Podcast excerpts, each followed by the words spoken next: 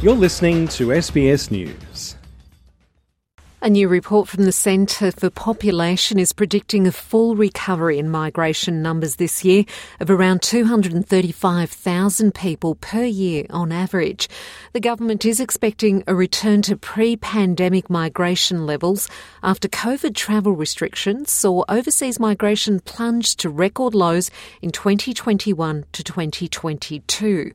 But the Treasurer Jim Chalmers told ABC Radio migration is just one factor that will continue contribute to Australia's future success? Yeah, I mean, migration has been uh, and will continue to be a really crucial part of the Australian story and the story of Australian economic success uh, as well. But it's not a substitute on its own for the other things that we are doing, whether it's training Australians for job opportunities, whether it's making it easier and cheaper for parents, particularly new mums, to work more uh, if they want to and to earn more uh, whether it's uh, all of these other steps we're taking in housing and infrastructure and the NBN and energy policy, all of these parts of our economic plan are absolutely crucial to building the kind of workforce that can support a population which is getting a bit older with all of the pressures that that puts on the budget.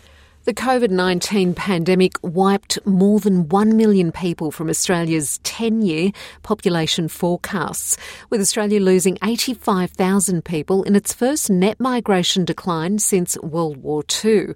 And while there are signs of recovery, the pandemic is still expected to cost Australia 473,000 migrants by 2025 to 2026.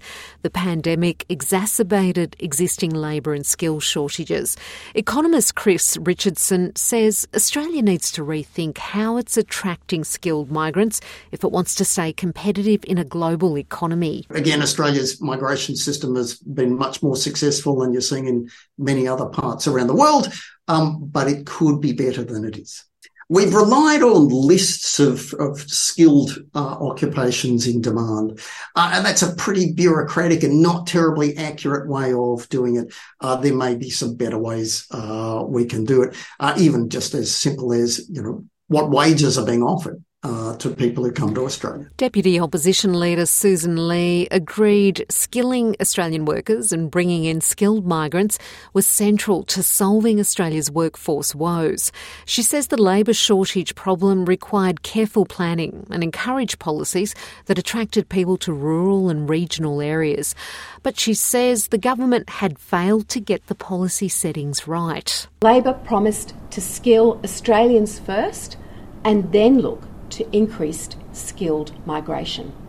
But since coming to government, they haven't done enough on either. Any increases in skilled migration have to be targeted and sustainable. The report data also shows that Australia is getting older and that the median age will grow from 38.4 years to over 40 within a decade.